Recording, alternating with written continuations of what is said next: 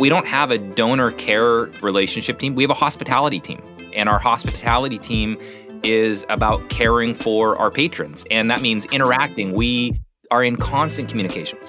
Michael McDonald is a former restaurateur from Edmonton, Canada, which, by the way, is the coldest place I've ever been. While working in the hospitality and restaurant business, he felt a tug to work in the nonprofit world, which eventually resulted in working with the Bible Project. But those hospitality roots stuck with him, and the skills he learned during his time in the hospitality business have helped the Bible Project build and maintain a thriving crowdfunding model. The last time I checked, it was about 80% of our funding came from those patrons that are $50 or less, not the other way around.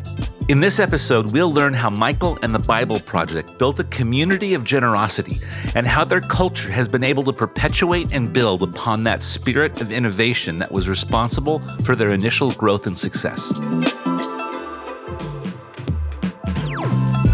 Welcome to Future Nonprofit, a podcast about what it will take to build and scale the nonprofit of tomorrow. I'm your host, Ted Vaughn, partner at Historic and author of Culture Built My Brand. Join me as we unpack the stories and lessons of today's most innovative leaders. Michael's story begins at a restaurant chain in Canada where he served as the general manager. Wolfgang Puck was selling a chain of his called Kachina Kachina here in the Pacific Northwest, Seattle, Portland. There was an opportunity to buy eight restaurants for our company up in Canada, which is called Joey. And I moved down to Portland to be a part of that, kind of bringing the concept down to the States. And so, new opportunity, you know, new challenges, all that kind of stuff. So, it's exciting. Among those challenges was a new audience to market to and a new community to listen to, understand, and learn from. We did not just come down and change the name to Joey. We had a lot of things to learn about the American market. People often think that Canada and the US is just it's probably just the same. It's very different. This taught Michael a critical lesson that he's carried with him throughout his career the challenge of learning about a new audience and understanding how to connect with them in a memorable and positive way is essential to profitability. And for nonprofits, learning and understanding your audience is the cornerstone of building a community. It's important to constantly be thinking about what your audience reacts to and how you can improve their experience. Getting back to Michael's story, Bringing Joey down south was a welcome task, and he learned a lot from it. But the timing in his personal life led him to reevaluate what he actually wanted from his career. I did it for about a year and a half, and during that time, some personal stuff happened. I was engaged, and that engagement broke off. That was painful and had me kind of thinking about, you know, what am I doing? During that difficult time, another opportunity surfaced that Michael felt compelled to follow. And a buddy of mine, a guy named Don Miller, wanted to start a nonprofit called the Mentoring Project because he was writing a book about growing up without a dad. That was my story. I grew up without a dad. Hey, it's me, Don Miller, and uh, I wanted to tell you about a campaign that we're running at the Mentoring Project for kids growing up without dads. My dad left when I was three. I had a really gnarly, abusive stepdad. Anyways, Don's like, hey, I'm writing a book. I want to give a bunch of the proceeds to a nonprofit that's doing stuff with kids that are grown up without dads. He's like, Can you help me either find a nonprofit or if we can't find one, let's start one? And so we did. That nonprofit would come to be called the Mentoring Project. We ended up handing it off to a, a, great guy who's running it now. But that was my entry from like the restaurant. It was like I had this restaurant experience, which was just business experience, really people experience, leadership experience, and moved that into this nonprofit space. And that kicked me off on a journey where then I started a number of other nonprofits and just kind of kept helping find ways to serve in the community. And then there was the Bible Project idea. Yeah, fathers would pass on their authority to the firstborn as the rightful heir of the family estate. But what if the firstborn son isn't the most qualified? What if they're bad for the job? History has shown that firstborns often abuse their birthright, using it for personal gain, leading to conflict and violence. But interestingly, in the story of the Bible, God consistently overturns this cultural norm. Really? Yeah, from the beginning, God regularly selects the younger sibling, the latecomer, and gives them the birthright. The Bible Project is an edtech company with 3.4 million YouTube subscribers. They make animated explainer videos that take complex ideas from the Bible and turn them into simple, digestible pieces of content. Our aim is to help people experience the Bible as a unified story that leads to Jesus. That's our mission statement. We've got values, obviously, inside of that. And we're making things for people that if you want to read the Bible, and if you don't, that's cool. If you do, though, and you want to understand it, we just want to help you do that. The Bible Project was founded by two friends Tim Mackie, a Bible scholar and pastor, and a friend of Michael's named Jon Collins, an EdTech professional. Jon actually made like some of the very first explainer videos that, that we can even think of. Like he would do it for Google and Apple and these different tech companies. And then the idea was is like, well, why don't we take Tim's brilliant Bible knowledge and Jon's incredible explainer knowledge and start doing that when it comes to the Bible.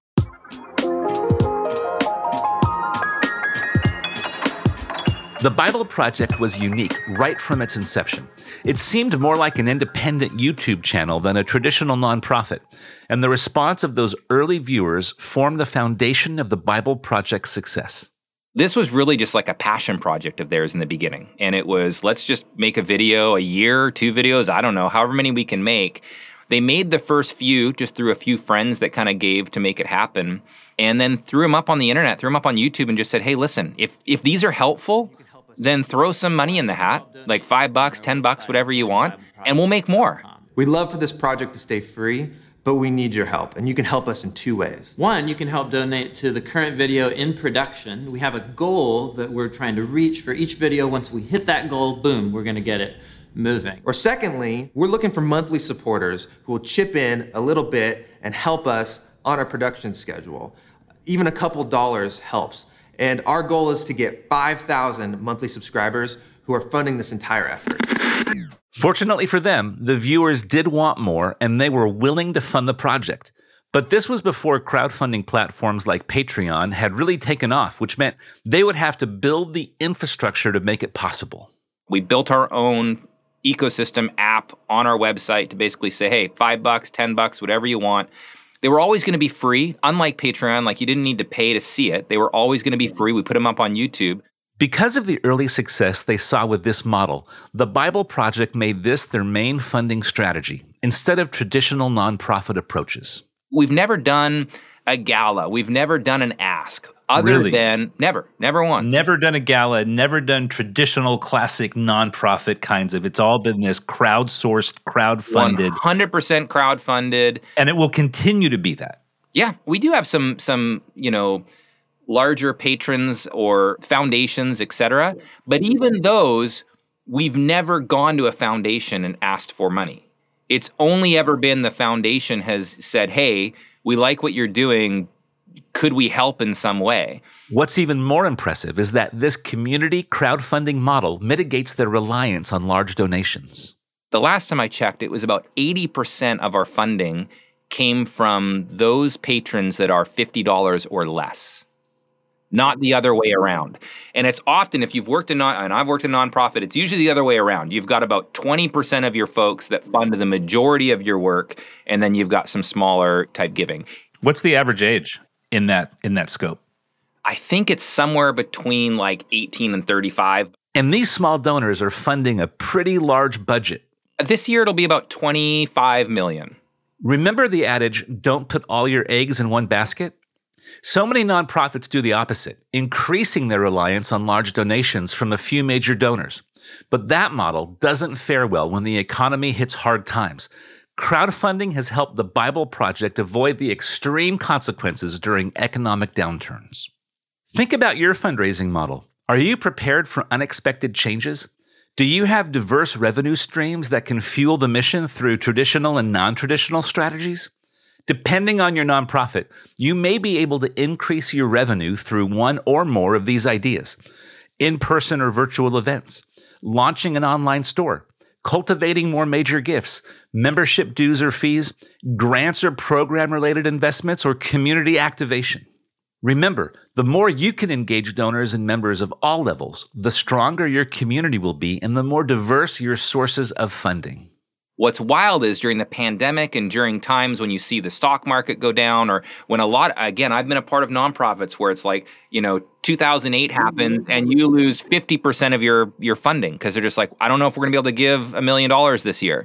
But when you're talking 20, 30, 40 dollars a month in reoccurring giving, those people aren't just like bouncing because the stock market hit. They might not even be in the market, so it doesn't even impact them. So you've got $25 million budget. 80% of that is being given by a, a, young millennial age, giving small gifts that can scale up if you compel them to. What if somebody said, I want Bible Project to be at 50 million? Would you need to shift into more of a major donor mindset or would you just keep doing what you're doing? We would keep doing what we're doing. I mean, if uh, so, couple things. One, we have been in positions in the past. I would say even two years ago, where if somebody said, "Hey, I've got a check for ten million, I want to give it to you," we would say, "No, we're good. Like, hold off. Like, here's a couple other. You know, we're just not ready to use that in a way that would would make sense." We now definitely are. We've made some changes in kind of where when it comes to just technology and the app and where we're going in the future and some R&D stuff. There's some exciting things that if somebody said, "Hey, I got a check for 10 million, could you use it?" I'd be like, "Yep." And here's how we'll use it. Here's exactly what we'll do with it. Like, you know, here's kind of the outcomes but we just weren't out of space necessarily. So yeah, there's been lots of times we've said no to funds to come in because we didn't really see the need at that point to do it. I would say now, like if we could be a $50 million organization, we got lots of dreams and lots of ways to kind of get into that, but we're also not charging after that. It's not like let's be a 50 million. It's just let's do what we're doing. If it continues to be helpful, then people will continue to support it and we'll keep doing more stuff. Like that's it. And if people stop giving to it, we'll do something new. Not every nonprofit should scale or innovate in the same manner. The Bible Project was in a unique situation that gave them the readiness and capacity to build a crowdfunding model. What dynamics do you need to consider in your own brand, community, and leadership as you seek to scale your fundraising model? Small donations are a great way to stay resilient, but fostering a community of small donors, or patrons as Michael calls them, takes intention and strategy and isn't without some risk. What we do know is that building a sense of community and connection to the organization is critical for this approach to work. And to build that community, Michael took inspiration from his restaurant industry roots. Our CEO, Steve Atkinson, and I talk about this quite a bit because we've both been in service industries before. But like, my favorite book is Setting the Table. It's an old hospitality book, but it's still a classic. I still have my team read Setting the Table because it, I feel like this is it doesn't matter what industry you're in, but especially in the nonprofit industry, like how do we just care for these people, not just the people we're serving, but the people that are actually allowing us to go and, and do this. We don't have a donor care relationship team, we have a hospitality team. And our hospitality team is about caring for our patrons. And that means interacting. We are in constant communication. We get hundreds of emails every day, and we're responding to all of those personally. We're not just doing, you know, uh, one-offs. I probably send hundred video messages a day to different patrons and people that are commenting in, and I just do them on my iPhone, and they're like one minute, and I send them off. Let's flag that. A hundred video messages a day to people who are patrons and partners. Patrons, strategic relationships, friends, like people that are engaging with it, writing comments, Man. whatever. It's like an hour and a half a day. It's not that when you think about like what these people are doing and a part of, it's really not a massive investment. But it means something because it's it's we're connected in that way. Yeah. And then actually getting back to emails in a timely fashion if a patron or even just anybody is emailing us with a question or a thought, even if we don't have the response, we want to respond within that day. You know, like 48 hours at the worst, but like the hope is is like by the end of the day, we're kind of at least going, "Hey, great question, let me get back to you." Even if that's what it is, just that they know that they're heard, they're in it. So I we just want it to feel more like a relationship and less like a transaction. And a transaction is a you know blanket email that goes out thanks for the email whatever but a relationship i would never do that for my uncle i would never do that for my mom i yeah. never do that you know yeah. and so we want to try not to do that in this space as well building strong relationships with supporters takes time consistency and a dedicated strategy because even if your donors have a strong connection to the mission, they will have a hard time connecting to a message that is transactional and simply asking them for more money. And it goes beyond how you communicate. To build a community that cares about the success of your nonprofit requires giving donors meaningful opportunities to engage in ways that create value and pull on their heartstrings. That's why the Bible Project is so intentional about their messaging and interactions with their community. That word strategic relationships was purposeful. We decided not to go with the word partnership because partnership can mean a lot of things. Partnership can mean like we're in cahoots, we're connected. Again, this is I'm in the Bible space, so this depends on what market you're in. But in our space, there's a lot of opinions all over the place. And so if I have a strategic partnership with one person, it means a bunch of things. Like it means like I believe this, I am teaching this. So we had to kind of go, we're not going to be partners with anybody. We'll be in relationship with lots of people because being in relationship doesn't mean that I have to agree with everything you say and you have to agree with everything I say. To successfully build and deploy an effective message, the Bible Project needs to have a foundational understanding of their end user, their donor, then build a strategy that shows empathy for that end user. If you want to read the Bible and you want to understand it better, then we have things that'll help you. And that's me. Like that's all anybody that is in that space. And so what's a little bit unfair is like I know the end user because I'm the end user. I feel like they're making the videos for me. Every time we launch a new video, I'm not watching it because I'm like, yay, we did a launch. I'm watching because I'm like, oh, this is going to help me understand Genesis or this is going to help me understand whatever. First book in the Bible is a book you've probably heard of. It's called Genesis. Genesis comes from a Hebrew word. Uh, it's pronounced reshit, uh, and it just means beginning. Michael does acknowledge the Bible Project's unique advantage when it comes to building that relationship among their patrons and end users. Whenever I'm talking to other nonprofits, because I've also been in the space though where it's like I've got to raise funds to do this rescue kids out of sex trafficking in Thailand that Jimmy is never going to meet or see or ever experience. So I've got to somehow appeal in that kind of sensationalist aspect to get money from you to go do this job over here. With Bible projects, it's like I'm giving some funds and I'm totally receiving a rad product uh, and getting to continue to engage. So listen, it's unfair. I totally get it. That doesn't mean this crowdfunding model can't be successful for other organizations. It just means different organizations will have different starting points based on their mission, their values, differentiation, and other unique factors that might provide an unfair advantage. Yeah, I've definitely helped a number of other products since then. It definitely helped, and, and they've seen a lot of success in the crowdfunding model. But you do have to change the way that you engage your crowd. It does have to be a community. You have to invite them into the process. You've got to listen to them. You've got to engage. I think also finding ways to help them engage wherever they're at. So, for instance, mm-hmm. one thing with like, if I'm going to be giving towards human trafficking uh, prevention and rescue and everything else in Thailand, I should be doing stuff here in Portland around that space? And what are some things that I can do here in Portland and also be a part of it in Thailand? Bob and I were helping out with some refugee camps up in northern Iraq um, during the whole ISIS scenario. People were giving to that. But we were then also saying, like, well, just also, we've got a lot of refugees here in Portland. Like, what would it look like to actually step into their lives? Lots of Afghan re- refugees and Iraqi refugees and Kurdish refugees. And so all of a sudden we started seeing people like actually getting into those relationships here, and then it continued to you know uh, filter growth in the global aspect as well. And so I think it's engagement. I think it's relationship. I think it's community. And I know those are all just buzzwords, but I just I think it's super important, especially on the crowdfunding side of things.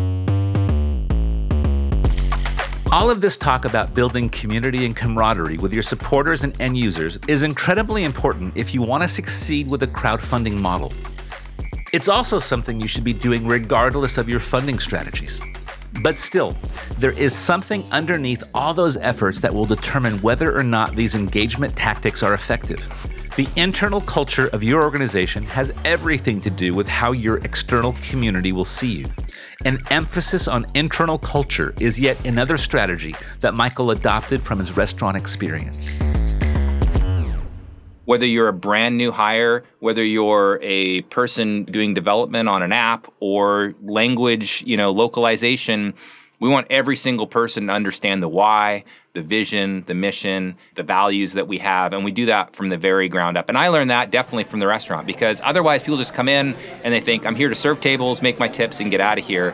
And that isn't going to differentiate you from every other restaurant that's out there. And people have a lot of choice and a lot of different places they can spend their money. We always wanted to kind of be that place that my worst server was better than the best server at the restaurant beside me. That was my goal. Just like Michael wanted all of the staff at his restaurants to understand the values and feel a part of the mission, the Bible Project is steadfast in communicating their values to their team. Our first value is generous. That's just an, that's an easy one because we're giving away our stuff for free, but we want to be generous. The second one is humble. We're not the oldest kid on the block. There's been people that have been doing this for a long time before us that have lifted up and and allowed us to even be in this space. And so we constantly just feel like we're still the new kids, just a lot of learning. Thoughtful. We just want to be really thoughtful with wisdom around that kind of stuff. And then unhurried. You know, these are our own timelines. We don't we don't want to be a startup for 30 years. And that's what it can feel like sometimes when you're like Mm-hmm. just constantly chasing after the next thing or the next dollar or the next growth is you can literally be if you've ever taken a company public, it's a wild ride for those few years. But like if you do that for 10 years, you're just going to be burnt out and hate what you do and it's just a job. Whenever we're trying a new thing, if we're going into a new product, if we're going into a new marketplace, if we're whatever it is, we are running it through that grid. Like how are we being generous in this space? How are we being humble in this space? How are we being unifying? This cultural foundation isn't just about creating a unified community and brand, although that's a very important goal. It's also a key strategy in how the Bible Project continues to be innovative and push the envelope of what it means to be a modern nonprofit operating with an eye on the future. It's not just Jon and Tim and Steve and myself coming up with ideas and having the team execute it. We've got a lot of br- incredibly talented, way more brilliant than me, way more brilliant than, you know, any of us that are coming up with like, hey, w- here's what we're seeing, here's what we want to work on. A lot of the animation styles have come up from the animation teams where we've been like, hey, what do you want to work? What do you want to grow in? Like, what type of animation? And they're like, you know what would be really cool? What if we did this? Listening to the team, having a really good dynamic that's not just top down. Our org chart's flipped upside down. So we actually have the CEO at the bottom and then kind of the C suite folks next. And then it kind of goes up. And we know that's just like that's a visual, but it's a visual to share. Like our job is to serve the team and be hospitable to that team and if and that team ends up becoming incredible at coming up with a lot of these innovative ideas Creating an environment that encourages the ideas of every team member is the first step. The second step is creating a system that allows those ideas to naturally flourish. there definitely is shifts that happen as you grow and more um, all of a sudden you're talking 140 staff and you're talking if we make big risks and it doesn't work out are we now like kicking people to the like there's there is definitely more pressure for for folks as things grow that said we definitely try to still keep some jet ski type movements. And so I, I kind of use the analogy like you've got the cruise ship, and, and I think that is our explainer videos and our podcast. Like that's it's going a direction, and we know what we're doing. If people stop giving to that, we'll maybe turn change course. But for now, it's kind of like it's on its trajectory. And then we've got these little jet skis off the side that are like R and D type things that we're like, let's go try this. And if we get a bunch of traction, then we'll we'll run with it. For me and strategic relationships, Bob Goff and I have done these things called Dream Big, and we would take people through these um, kind of like helping them get unstuck with their big ideas. And one of the analogies we use is those ponies that you see. If you ever go to the fair and you see like the eight ponies, and you got the little water gun and you're squirting. And at one point, one pony's like way ahead, but like somebody, if they nail it, like all of a sudden this one's like way over here. Our thing is, is like have eight ponies in the race and then just pick the fastest pony to be on. And if it changes, jump onto the other one. So strategic relationships, I got eight lines in the water. And I don't know if any of them are going to go. And one might be moving a little faster right now, so I'm putting more energy into it. But if like another one takes off, I'm going to invest there. And so we've got a bunch of those jet skis and we got the cruise ship.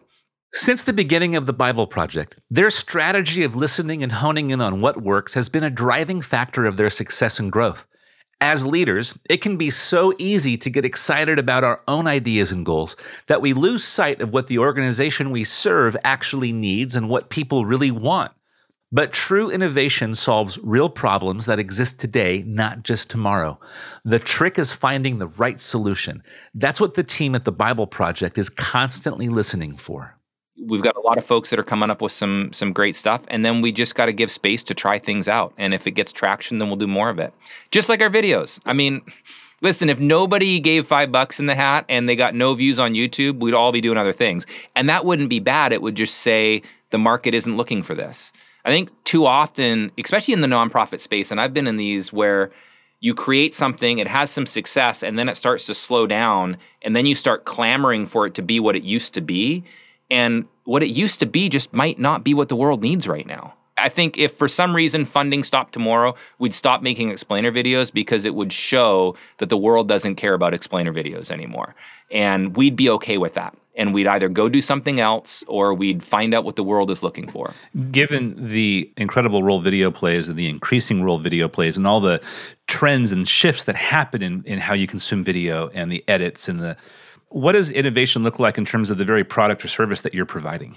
One example I would say, like innovation wise, where we think things are going and could go is is like the Google Maps analogy. Like me and you are old enough to remember like driving down the road with a paper map. And it kind of is crazy nowadays to think. Like it's like out on the dashboard, you got the steering wheel, you're trying not to miss your turn.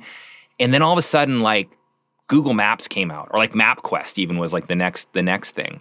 And it could actually like do your where you need to go and you'd hit print and then you would at least just have like one sheet that was a you know normal not obnoxious size to get you to where you're going. Then google maps happens the smartphone happens and now when you look at maps it is like the most interactive experience. It's not just a paper map in digital form. It is like 3D buildings and and you know Yelp is connected to it and what am I eating and reviews and you can personalize it. Set filters, the angle, 3D. Do you Yeah. want to see traffic, toll roads? all of that. It's this incredibly immersive flybys. Like you can go into San Francisco and it just does this whole fly. We do think that there's what's the next stage for Bible when it comes to the digital world? Because right now, what we have is like MapQuest. We basically have an analog product in digital form with maybe a couple little bells and whistles. Like that's it. And we think there's a space in the future for the Google Maps of the Bible. And what would it look like to create that where when you're not just you're engaging with the text but with all of the like 3D and video and audio and you know whatever explain like all the things that you could possibly see. So now that's probably 5 years out, but you've got to start thinking about it now and start working on it and R&Ding it now because 5 years will be here before you know it. It's time to recap the big takeaways from our conversation with Michael. First, don't be afraid to buck traditions when it comes to funding. Economic conditions are unstable, and it's important to build resilience into your model. Crowdfunding has served the Bible Project well. Are there elements of crowdfunding your organization can implement? Here are four steps to get you started. Number one, evaluate your current streams of revenue. What's working and what's not working? Number two, Identify opportunities for new revenue streams. Look at what other nonprofits are doing and start dreaming about how you could adapt what they're doing for your own success. And number three, create a plan of action. Start small and set realistic expectations about what you can achieve and how long it will take. Number four, test your assumptions. Not every idea will work. Some of the initiatives you launch may fail. Accept that risk and be ruthless about measuring success. Your second takeaway? To better connect with your audience, look to the meaningful relationships in your life for inspiration. How would you listen to your loved ones' thoughts and ideas? How would you help them feel heard or feel part of the process? Then apply those observations to how you connect with your donors and community members. And lastly, your internal culture will inevitably impact how well you innovate. Create a space where your team members' ideas are valued, then give those ideas room to grow. I'm Ted Vaughn, and this is Future Nonprofit. If you want to hear more stories from experts in the industry to learn how to take your nonprofit into the future, subscribe to the podcast and visit makehistoric.com. Future Nonprofit is a production of Lower Street and Historic Agency. Produced by Jackie Lamport, Mark Miller, Ben Crannell, James Bladel, and Ted Vaughn. Written by Jackie Lamport and Katie Whitehorn. Edited by Ben Crannell. Visit futurenonprofit.com for a transcript of this episode.